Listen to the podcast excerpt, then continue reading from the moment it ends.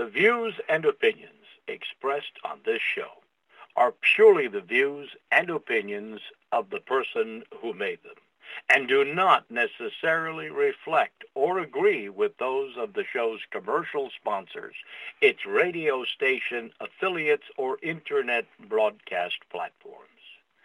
As the restriction on our God-given right to free speech manifests itself throughout the world, we are inspired by Jesus Christ's immortal words, and ye shall know the truth, and the truth shall make you free.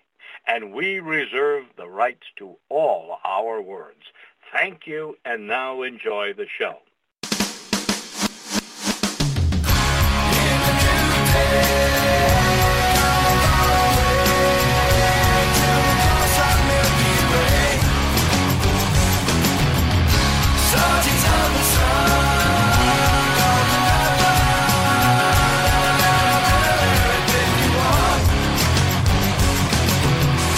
To learn who rules over you, simply find out who you are not allowed to criticise. You are listening to ACH. I'm Andy, your host. Today is Thursday, so it's time for the weekly visit of our good friend Dr. Peter Hammond. So let's bring him up right now.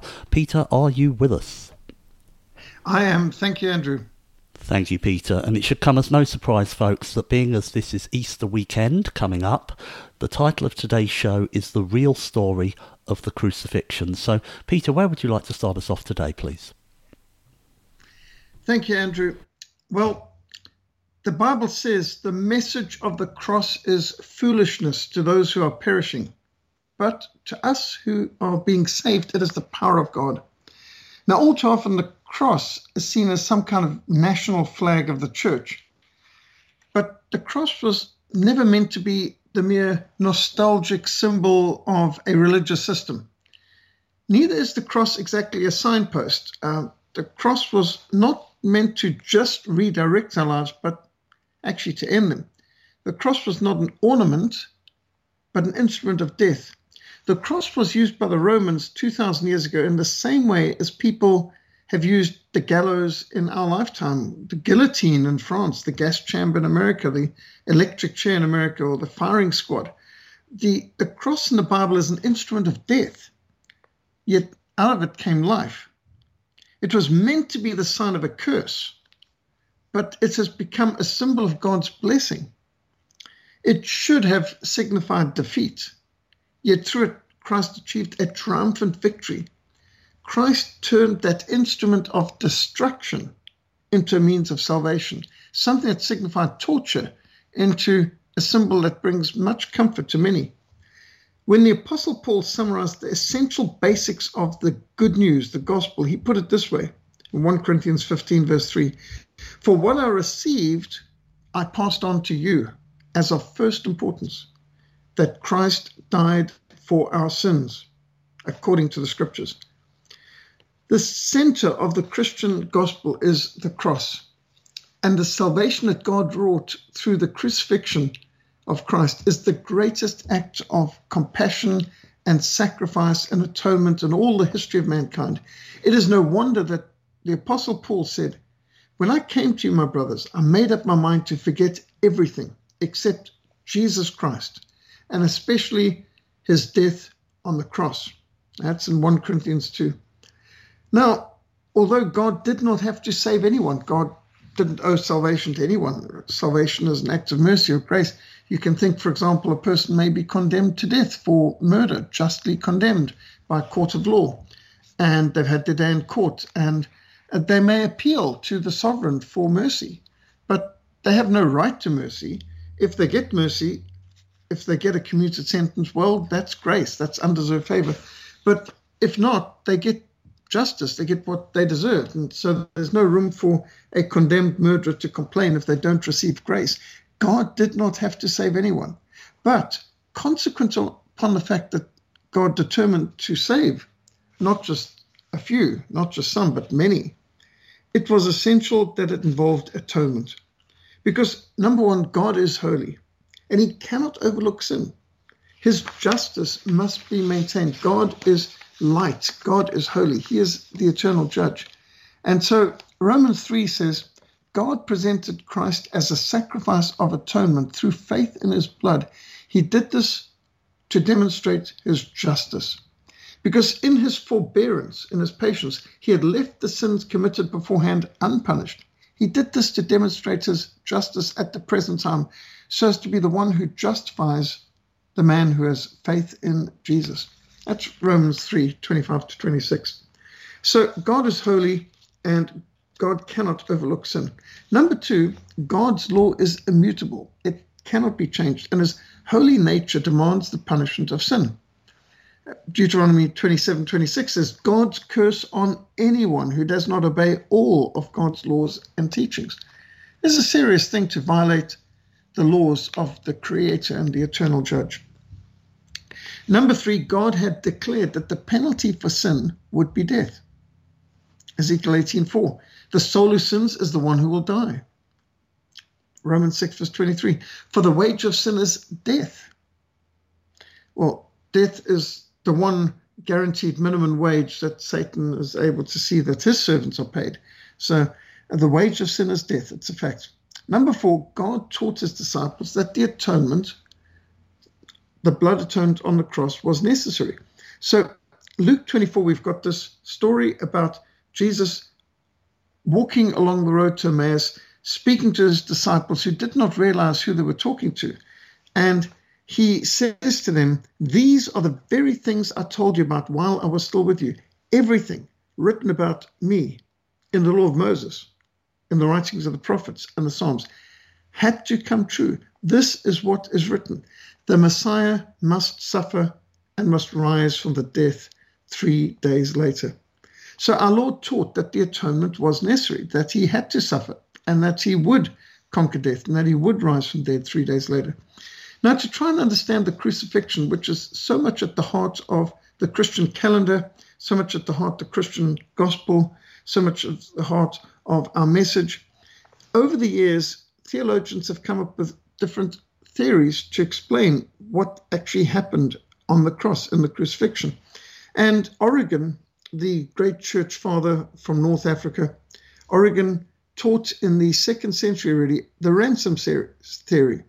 So the ransom theory maintained that through our sins, we were slaves of Satan. And Christ paid his life as a ransom to the devil to set us free. So the ransom theory was very popular in the third and fourth century onwards that the crucifixion, the atonement of Christ, his blood shed on the cross of Calvary, was actually a ransom to set us free. We were slaves of the devil, and Christ has paid the price to set us free. In the Middle Ages, the great English theologian Anselm in the 11th century developed the idea of Christ voluntarily discharging man's obligation to God in order to satisfy God's honor, which had been offended by our sin. You can imagine this in the time of the knights, the Middle Ages, and the idea of honor and satisfaction was very strongly developed. And so it made sense to them to understand that Christ's death on the cross was very much along the line of like an honorable knight settling the honor of his master that he is serving. So uh, there's the satisfaction theory that Christ's blood shed on the cross of Calvary was to satisfy our obligation to God, to discharge our obligation, and to satisfy the honor of God, which had been offended by our sin. Abelard, in the 12th century, came up with the theory of the moral influence that Christ's birth and his suffering and his death reveals God's infinite love for mankind and awakens in us a reciprocal love and gratitude, which leads us back to God. So, this is the moral influence theory. Socinus in the 16th century held the view that Christ's death provided us with an example of unselfish martyrdom. And if we follow his teachings and his example, then our problems would be over. So that was another theory. Well, out of the Reformation came the government theory. Grotius saw that the Lord's death on the cross as the manifestation of God's divine justice, God's gracious pardon of offenders had to be accompanied by some exhibition of the highest estimate that God set upon his law and the heinous guilt of violating it. And then John Calvin presented the penal substitutionary theory in the 16th century that the atonement was an act of redeeming love whereby God took upon himself in Christ the judgment and the penalty of our sin and obtained for us pardon for our sin, pardon from all guilt, and the free gift of righteousness before God through faith in Christ as our sin bearer. Now, of all these theories, with the exception of the last theory, they can maybe be considered inadequate to varying degrees because, yes, Christ by his death on the cross did give his life as a ransom for our sins. That's true, but he did not pay it to the devil. So the ransom theory uh, was mostly right, except uh, they initially got it wrong in that Christ was not paying this ransom to the devil, but he is actually settling our debt before holy God, the eternal judge. The reconciliation uh, theory of Anselm made sense in that Christ did make a full satisfaction for our sins, but God was in Christ reconciling the world to himself. God was the initiator. It was because he so loved the world that he gave his only begotten Son. And while, yes, Christ's death does reveal his infinite love for his people and awaken in us a reciprocal love, but that's not the basis of our acceptance before Holy God. We are not saved by love, we are saved by the blood atonement of Christ. And yes, Christ did provide us with a perfect example. Christ suffered for us and left us an example that we should follow in his footsteps, we read in 1 Peter 2.21. Uh, and even by his obedience, even unto death on the cross, as Philippians 2 says. But we are saved by his vicarious sacrifices, sacrifice on our behalf, not by his example. So his example is important, but that's not the base of our salvation. It's his blood atonement, his sacrifice on the cross that actually is what saves us. And so atonement is the key message. It's also true that although Christ's death on the cross overcame the world and disarmed the powers and the authorities and made a public spectacle of them and triumphed over them by the cross, Christ did destroy the work of the devil and he did set us free. But we are not only victims of Satan needing deliverance and liberation, we're also guilty sinners needing forgiveness and atonement. As it is written, there's none righteous, no, not one. There's none who understands, not one who seeks God. All have turned away. They've together become worthless. There is no one who does good, not even one. For all have sinned and fall short of the glory of God, as we read in Romans 3. So all people are guilty sinners. All people abide under the wrath of God, the anger of God. All people are alienated from God and in bondage to sin and Satan. But all of these problems were solved by Christ through his death on the cross of Calvary. And by Christ's perfect obedience to the whole moral law and to all the commands of God, he fulfilled the just requirements of a holy God. Upon a life I did not live, upon a death I did not die, I trust my whole eternity. And so he fulfilled the just requirements of a holy God. And in his obedience to God's will, Christ submitted to the penal sanctions or the legal um, penalties of the law.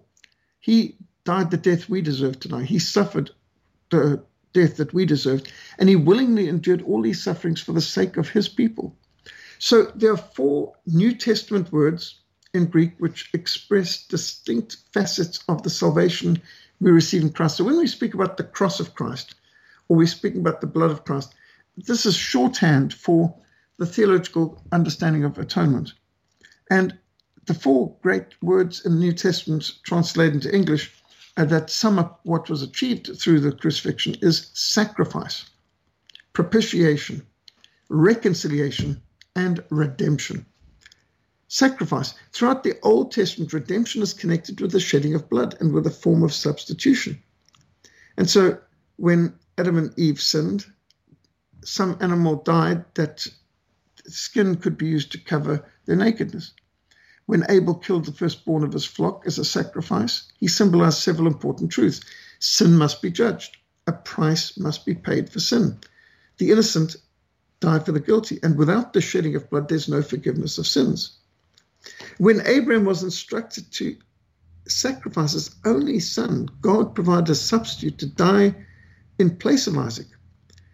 God himself will provide the lamb. And this foreshadowed the time when God would show his love for us by sending his own beloved son as a sacrifice to die in our place for our sins. And so at the Passover, God delivered his people from both the bondage of slavery and from the danger of death through the shed blood of the sacrificial lambs. And in this powerful picture of God's redemption of his people, we can see a type of the Lamb of God.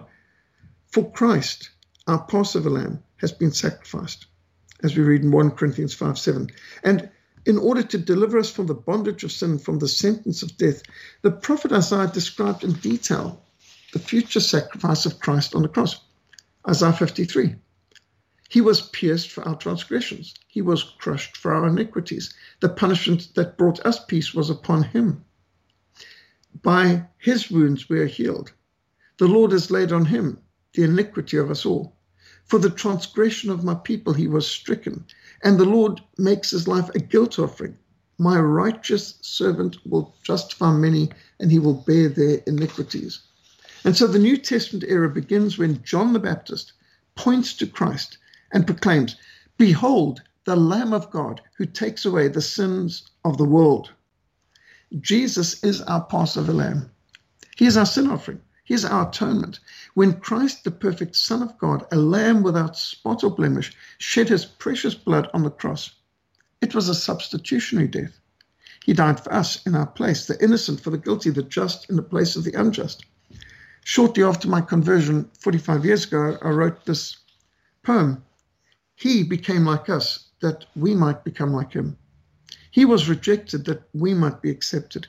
He was condemned that we might be forgiven. He was punished that we might be pardoned. He suffered that we might be strengthened. He was whipped that we might be healed. He was hated that we might be loved. He was crucified that we might be justified.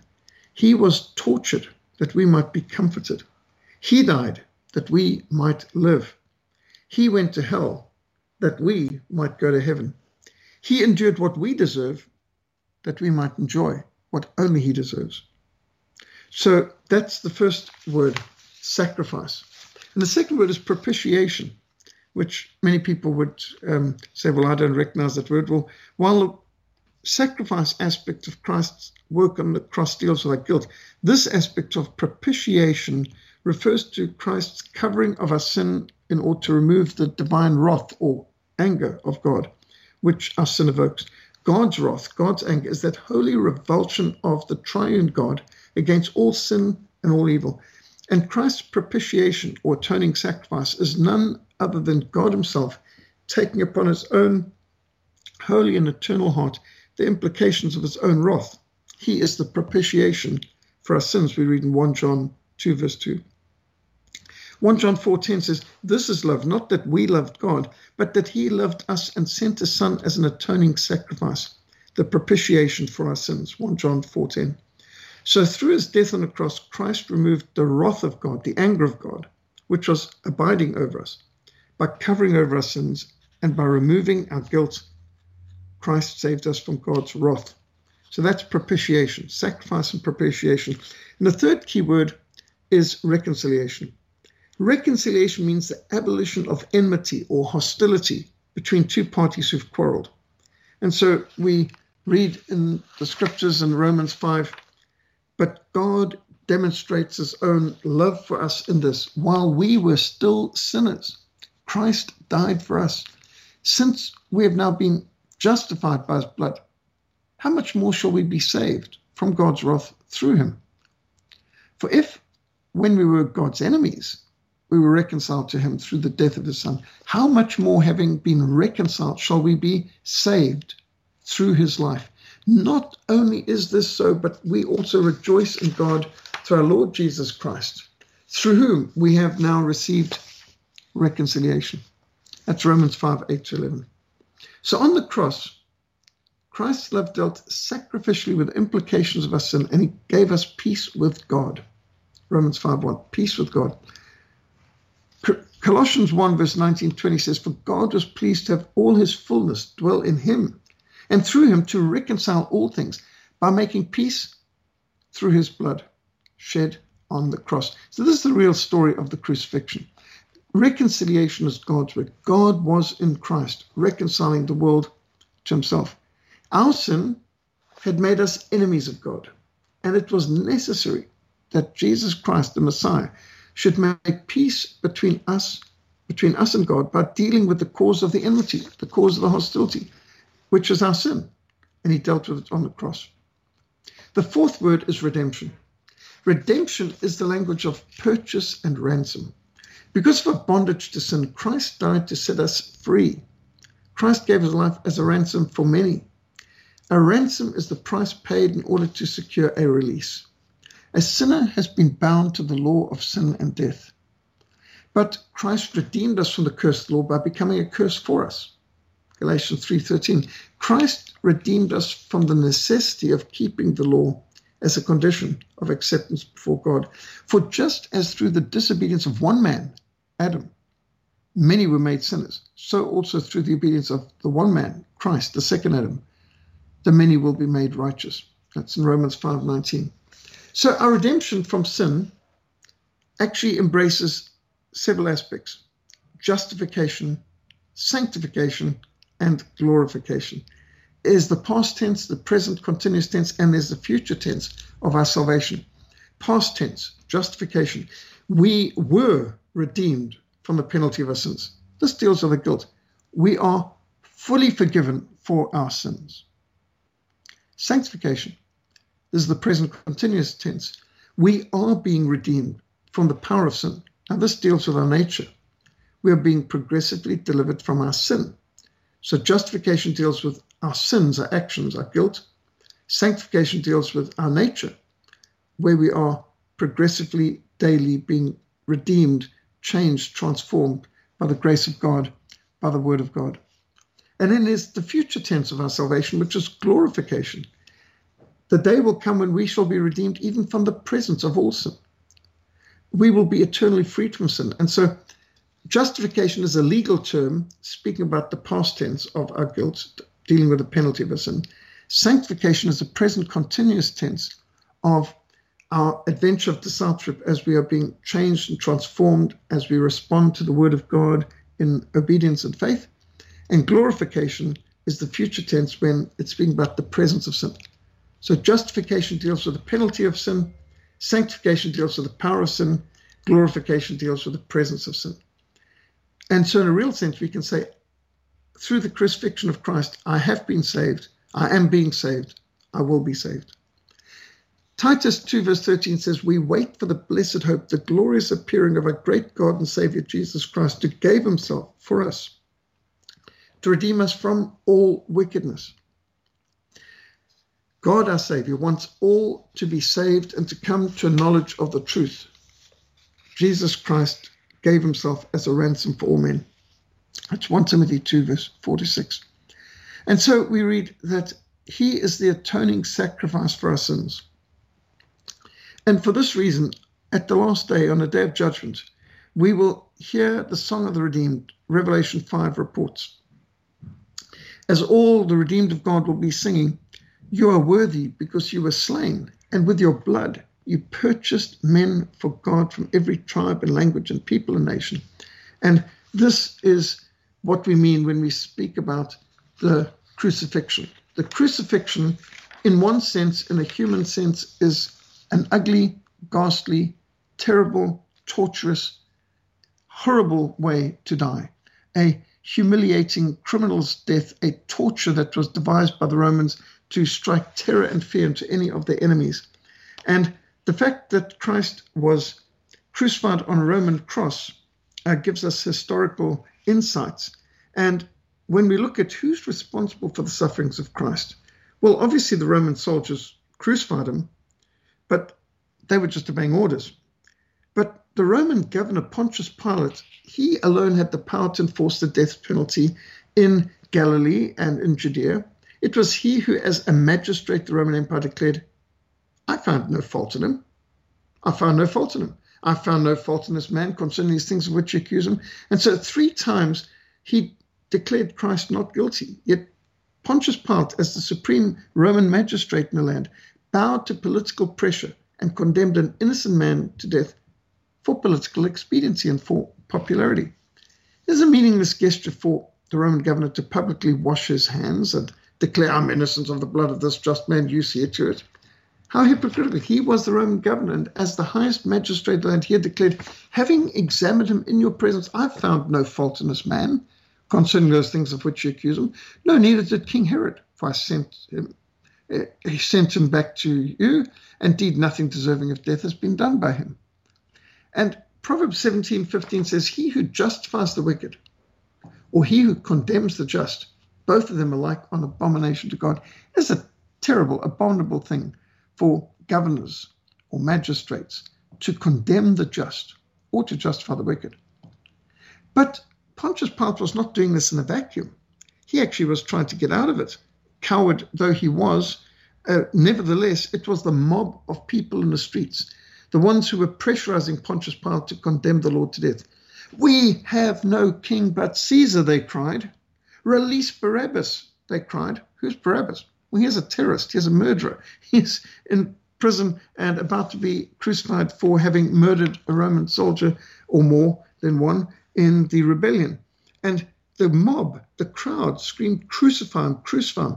His blood be upon us and upon our children. I mean, imagine this. Here is this mob of Jewish people in the streets of Jerusalem, many of whom may have been part of the uh, Hosanna Palm Sunday, welcoming Christ into Jerusalem, waving palm fronds and spreading their cloaks him, saying, Hosanna, Hosanna, blessed is he who comes in the name of the highest. Many of that crowd may have been amongst the people that Jesus fed when he multiplied five loaves and two fish to feed thousands. Some of them may have had family or relatives and friends healed by Christ. And yet, this mob went from hail him to nail him in a matter of a few days, from from Hosanna to crucify him in literally a matter of days. How fickle can the mob be? But it was the Jewish religious leaders who initiated the arrest and the trial of Christ. It was the religious leaders of the Sanhedrin who incited the mob to scream for Barabbas the terrorist to be released and for Christ to be crucified. And there was one named Barabbas who was chained with his fellow rebels who had committed murder and rebellion. But the chief priests stirred up the crowd so that he should rather release Barabbas to them. And they were insistent, demanding with loud voices that Jesus be crucified. And the voices of these men and the chief priests prevailed, so that Pontius Pilate gave sentence that it should be as they requested. And he released them the one they had requested, who for rebellion and murder had been thrown to prison but he delivered Jesus to their will. The law of God tells us in Exodus 23 You shall not follow a crowd to the evil, nor shall you testify in a dispute so as to turn aside many to pervert justice. And of course, when you think of who is responsible for the death of Christ, we've also got to consider Judas, the ultimate traitor, one of the twelve, who betrayed Christ for mere silver. Judas had been one of the Lord's trusted 12 disciples the treasurer who became a traitor, the apostle who became an apostate, a man who could kiss the door to heaven and yet be flung into hell within literally a few hours. The Bible is very clear that Judas was greedy, treacherous, dishonest, hypocritical, and the Bible clearly states Judas Iscariot betrayed Christ. Judas asked the chief priest, What are you willing to give me if I hand him over to you? The Bible records that the chief priests were delighted at Judas's treachery. And although Judas was the treasurer of the twelve, and although he feigned concern for the poor, the Bible reveals that in fact Judas was a thief, stealing from the funds of the Lord himself. So far from Judas being a well meaning victim of circumstances, the Bible is quite clear that he was a malicious traitor. John's gospel plainly states, Then Satan entered into Judas. Jesus was betrayed by Judas. And so there's no doubt, on a human, historical, factual basis, the Roman soldiers and Pontius Pilate bear guilt for the crucifixion of Christ. And even more so, the mob of people in the streets of Jerusalem and the Jewish religious leaders who conspired for this, and Judas, the traitor. But on another level, was it not God's will that Christ suffer and die on the cross? Because in the Garden of Gethsemane, our Lord prayed, Father, if it is your will, take this cup away from me. Nevertheless, not my will, but yours be done. And so we also need to recognize that our Lord Jesus was not a martyr, he was not a victim. He was a willing sacrifice. He, he could have called on 10,000 legions of angels to deliver him. He could have destroyed Jerusalem with a word. He could have obliterated both Judea and the Roman Empire uh, at his command. he had that power. However, our Lord Jesus Christ voluntarily laid down his own life. Our Lord declared, I lay down my life for my sheep. I lay down my life. No one takes it from me. I lay it down of myself. That's in John 10. Our Lord Jesus was not a victim or martyr. He was a willing sacrifice, an atonement for our sins, a propitiation to reconcile us to God.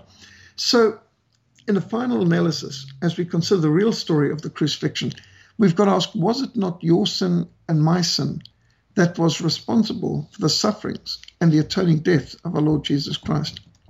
We read in Isaiah 53 But he was wounded for our transgressions, he was bruised for our iniquity. The chastisement for our peace was upon him, and by his stripes we are healed. All we like sheep have gone astray. We have turned everyone to his own way, and the Lord has laid on him the iniquity of us all. He was oppressed and afflicted, yet he opened not his mouth. He was led as a lamb to the slaughter, and as a sheep before shearers is sound, so opened not his mouth. He was taken from prison and from judgment. But who will declare his generation? For he was cut off from the land of the living. For the transgression of my people he was stricken, and he bore the sin of many, and he made intercession for the transgressors. So Jesus Christ is our Passover lamb. He is our sin offering. He is our atonement.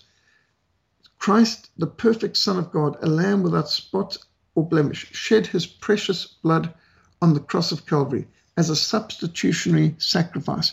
He died for us in our place, the innocent for the guilty, the just in the place of the unjust. God is a holy God, and his righteous standards are seen in his law. We are sinful and we need to repent of our wickedness and place our trust in Christ. He is the way, the truth, and life. No one comes to the Father except through him. There's one God and there's one mediator between God and man, the man Christ Jesus. And so we need to acknowledge our sinfulness and our failings before Almighty God. And we need to thank Him for dying on the cross for our sins.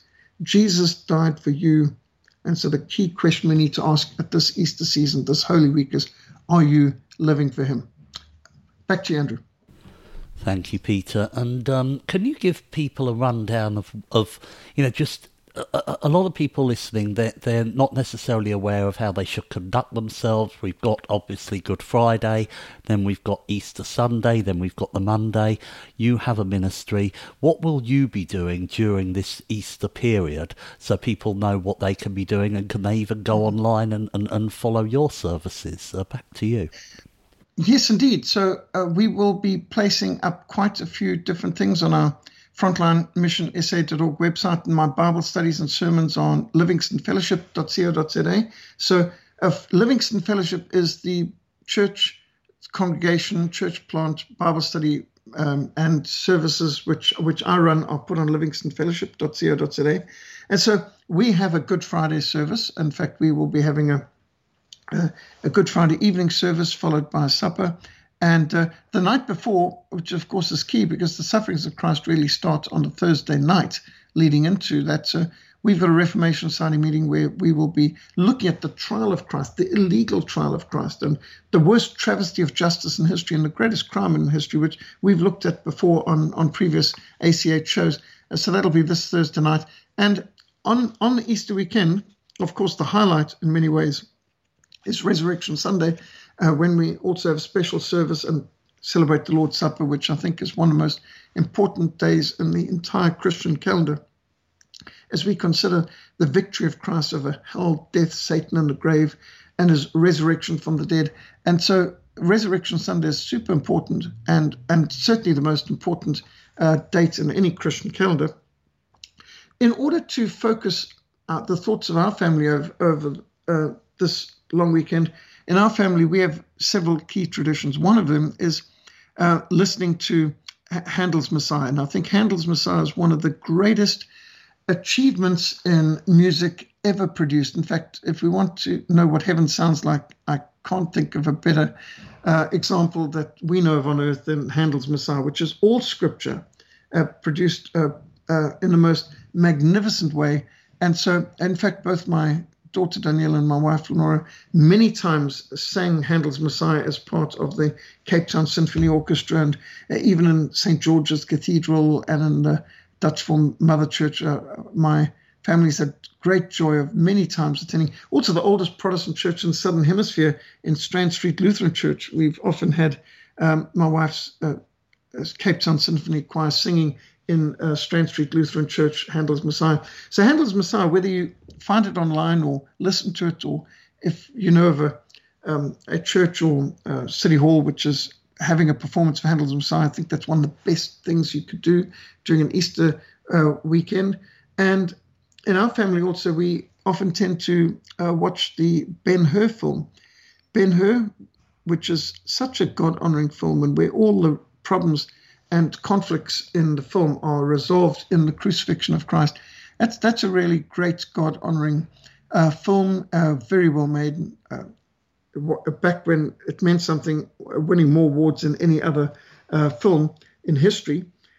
Ben Hur's is a great book, great audiobook, great film uh, to watch. Also, The Passion of the Christ. It's hard, but um, I think the Passion of the Christ film produced by Mel Gibson is so important for people to see at least once in their life. Uh, it's it's it's hard to face a realistic presentation of what the crucifixion involved, and most films in the life of Christ are unfortunately sanitized, and uh, for human um, sensibilities, uh, they they sanitize the sufferings of Christ and the crucifixion. Whereas Mel Gibson tried to be more realistic, in accordance with what the Bible says and what was involved in the Roman crucifixion. So the, the Passion of the Christ is is well worth seeing. There's another film that came out a few years ago which is well worth seeing, and that's Risen.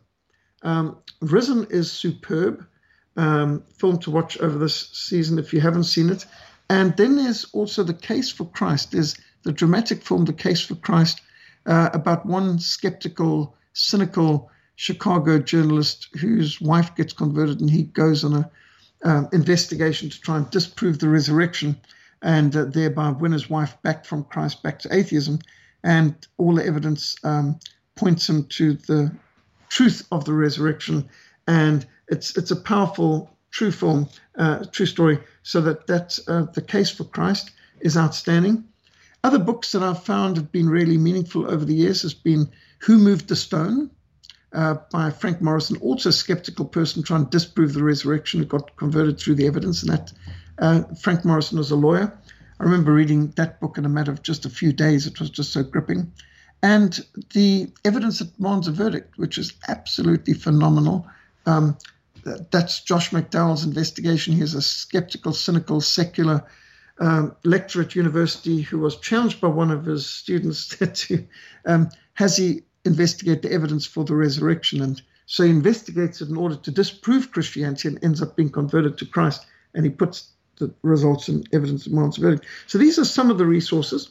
Now, I've produced um, presentations such as on, and you can find the videos or audios on our frontline mission sa.org website and livingstonefellowship.co.za website, where you can either see the text or the audio or watch PowerPoint or, or the video on uh, who killed Christ and the greatest crime in history, the worst crime in history, uh, on uh, evidence for the resurrection. Uh, these sort of important uh, presentations, which I think would help and would uh, focus our thoughts in a really God honoring, constructive way during this Easter season. You can be sure that the world's going to try and distract us. They've got all sorts of distractions. Um, you know, the COVID cults, of course, and uh, the war drums over Ukraine and Russia, and uh, uh, they'll bring up other things, Easter bunnies and so on. but the main thing is to keep the main thing the main thing. And so I think it's so important that we adhere to a Christian calendar, no matter what our government and secular society outside does, and, and don't let Hollywood distract and derail us from what is most important. I think it's so important that we focus on Good Friday, on as the most serious, solemn day of mourning over our sins and reflecting on the sufferings of Christ, and that we focus our mind on what Christ suffered for us. And so uh, I would I would say uh, if if you do one thing on this Good Friday, uh, of course, go to a church service of a God honoring Bible believing church near you if you can, or watch a God honoring sermon on the crucifixion. And uh, if you can watch a film like The Passion of the Christ or Ben Hur, that would be super valuable. And as far as the Seder goes, perhaps uh, going through Handel's Messiah, Ben Hur, and uh, the evidence for the resurrection, the case for Christ. And on Resurrection Sunday, well, Handel's Messiah, uh, celebrating the resurrection, and uh, the film Risen, uh, these would be some very positive media that you could imbibe in order to just entrench in your family and your life um, some of the significance and the importance of this great Holy Weekend. And uh, so from Good Friday through Easter Sunday, I think it's so important that we, we ignore all the world's distractions and focus on that which is of most importance. Thank you, Andrew. Thank you, Peter. And of course, we know that they want to distract us in as many ways as possible. Uh, just a little update. Uh, you're probably aware that there is a Passion of the Christ, Christ sequel uh, in the works with um, Mel Gibson at the helm again, and the same actor playing Christ, Jim Caviezel.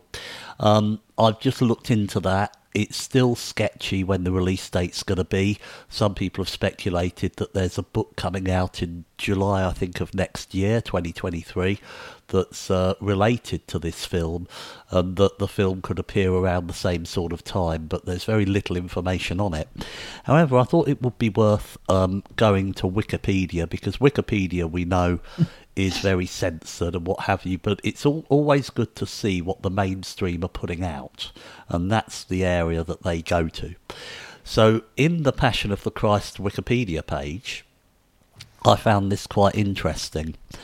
Um, under the heading Allegations of Anti Semitism. Before Ooh. the film was released, there were prominent criticisms of perceived anti Semitic content in the film. It was for that reason that 20th Century Fox decided to pass on the film, informing New York Assemblyman Dov Hikind that a protest outside the News Corporation building made them decide against distributing the film.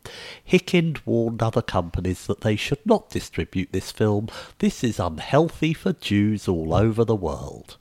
A joint committee of the Secretariat for Ecumenical and Interreligious Affairs of the United States Conference of Catholic Bishops and the Department of Interreligious Affairs of the Anti Defamation League obtained a version of the script before it was released in theatres.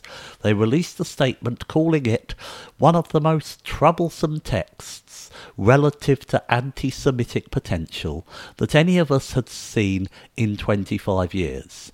It must be emphasised that the main storyline presented Jesus as having been relentlessly pursued by an evil cabal of Jews, headed by the high priest Caiaphas, who finally blackmailed a weak kneed Pilate into putting Jesus to death. This is precisely the storyline that fueled centuries of anti Semitism within Christian societies. This is also a storyline rejected by the Roman Catholic Church at Vatican II in its document Nostra Aetate, and we all know who was involved in Vatican II, and um, by nearly all mainline Protestant churches in parallel documents unless this basic storyline has been altered by Mr. Gibson, a fringe Catholic who is building his own church in the Los Angeles area and who apparently accepts neither the teachings of Vatican II nor modern biblical scholarship, the Passion of the Christ retains a real potential for undermining the repudiation of classical Christian anti Semitism by the churches in the last 40 years. So, Peter, what are your thoughts on why we had a Vatican II? Who were the people who went into these churches? You spoke about the World Council of Churches before. Who infiltrated these to basically uh, try to absolve Jews of the death of Jesus Christ? You know, honestly, who cares what these blighters of Hollywood say? Hollywood has made blasphemy a major industry uh, back when Hollywood began, most of America was God fearing and um, church going, and young people were brought up moral and uh, in two parent homes and things like this. You know, even divorce was considered um, unacceptable, and uh, uh adultery was a crime, uh, a civil crime that you could go to jail for.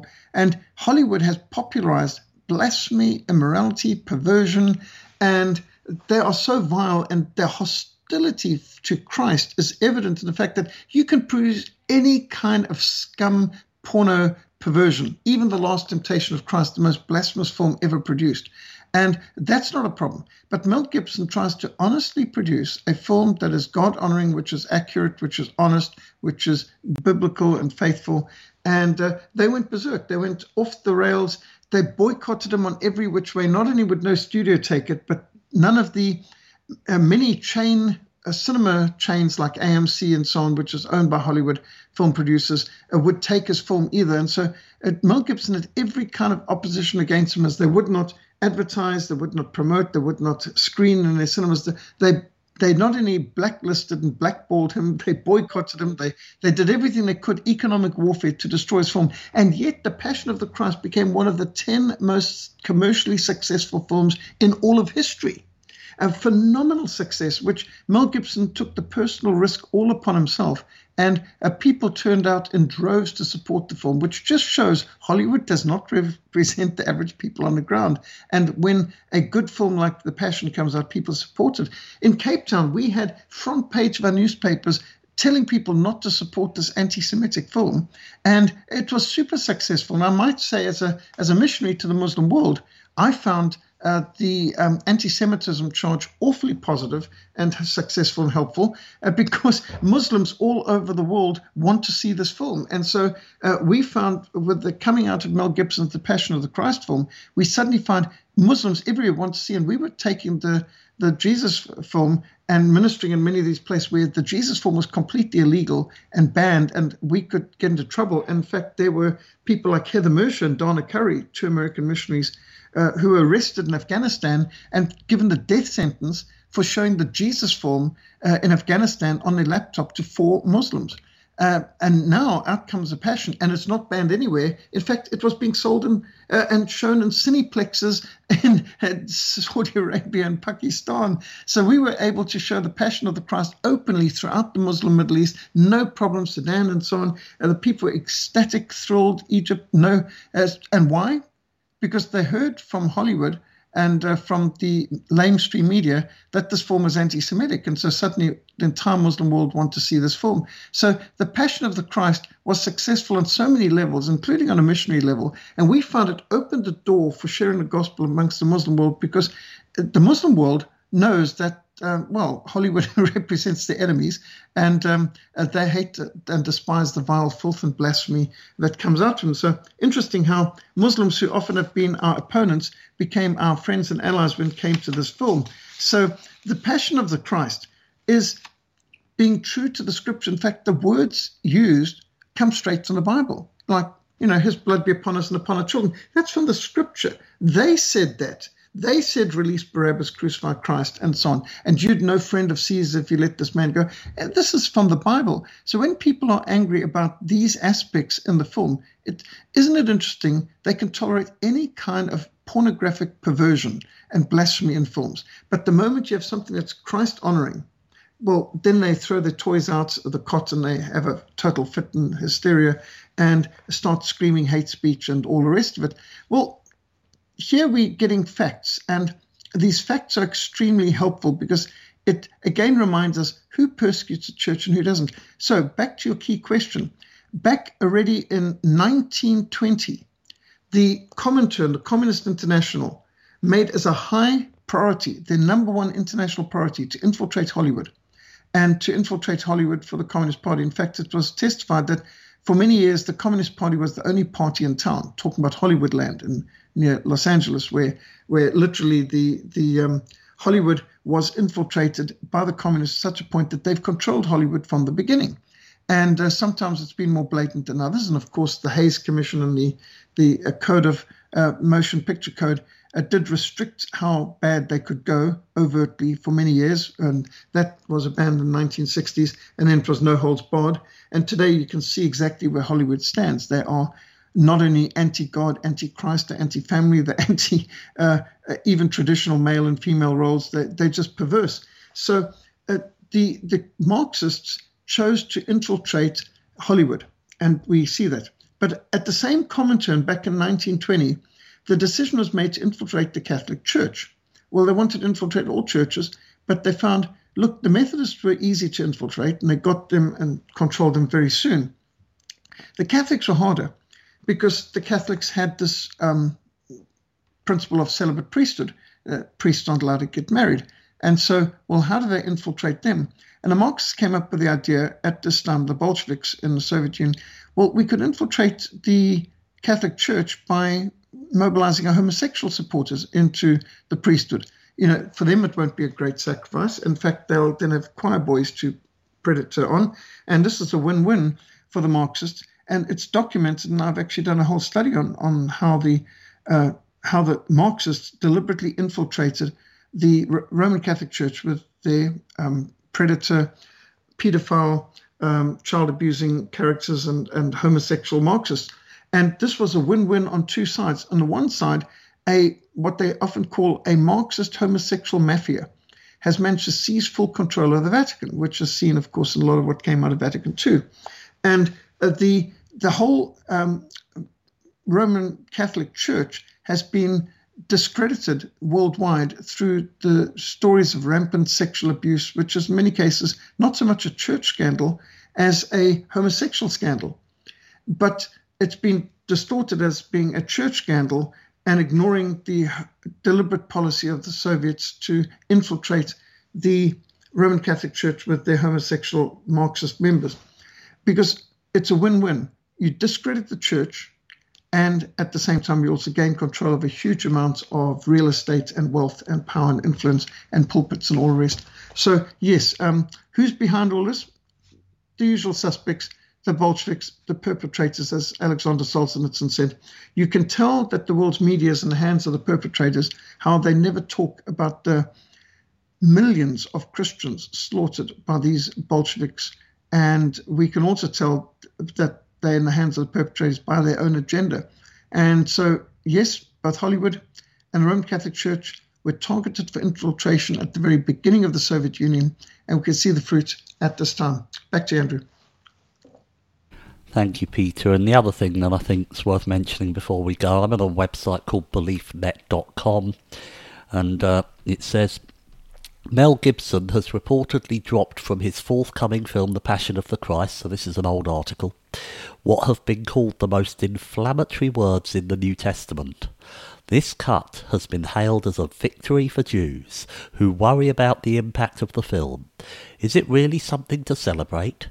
Critics contend that the excised verse, Matthew 27, chapter 27, verse 25, in which the Jews appear to assume upon themselves eternal guilt for Jesus' death, stirred up anti Semitic bloodshed in previous centuries. So it's interesting how there was pressure put on that this verse not be included, isn't it, Peter? That's correct. Now, the verse was included, um, it was the subtitle that was removed. So uh, you still hear uh, the people shouting out in Latin, His blood be upon us and upon our children, but the English text is, is removed. So they just uh, took out the, the translation um, uh, for the people who didn't understand Latin. So, yes, it's still got his blood be upon us and upon our children in the film, but not in the English subtext. And that was as a result of incredible, enormous pressure. What a shame to think that there's censorship like that. When I grew up, the liberals were all screaming that censorship is wrong, evil, inherently wrong, unjustifiable. You mustn't have any censorship. But once the liberal left gained control, now suddenly they start to bring in all kinds of censorship, but they just changed the name to hate speech. Well, hey, truth is hate to those who hate the truth. Back to you, Andrew. Thank you, Peter. And that brings us to the end of our broadcast today. So before we go, can you please, uh, obviously, you mentioned the Livingstone Fellowship website. Folks, this isn't one that Peter talks about so much because he directs you uh, to the Frontline Fellowship website as his main site. But that I have a direct link in the post for all our shows to that and some of Peter's other websites. So please have a look at them, and that's where to go to the Livingstone Fellowship the, the Livingstone website, sorry, uh, this weekend for the, the, the, sermons and what have you that Peter mentioned. So before we go, please let the audience know about the websites that they should go to at this time of year and also how they can contact you.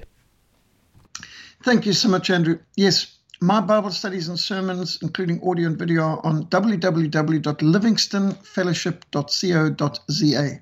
livingstonefellowship.co.za.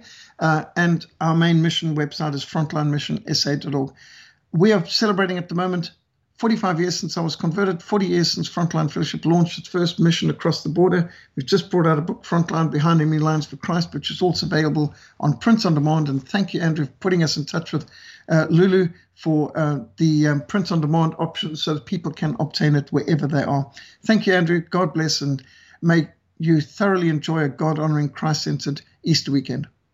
Thank you so much, Peter. God bless also you and all at Frontline Fellowship and all of our wonderful audience. Folks, you have been listening to The Real Story of the Crucifixion. I want to thank Peter for joining me today. I want to thank all of you for listening. I'll be back with you all tomorrow. Until then, folks, have a wonderful day, a wonderful Easter, and bye for now.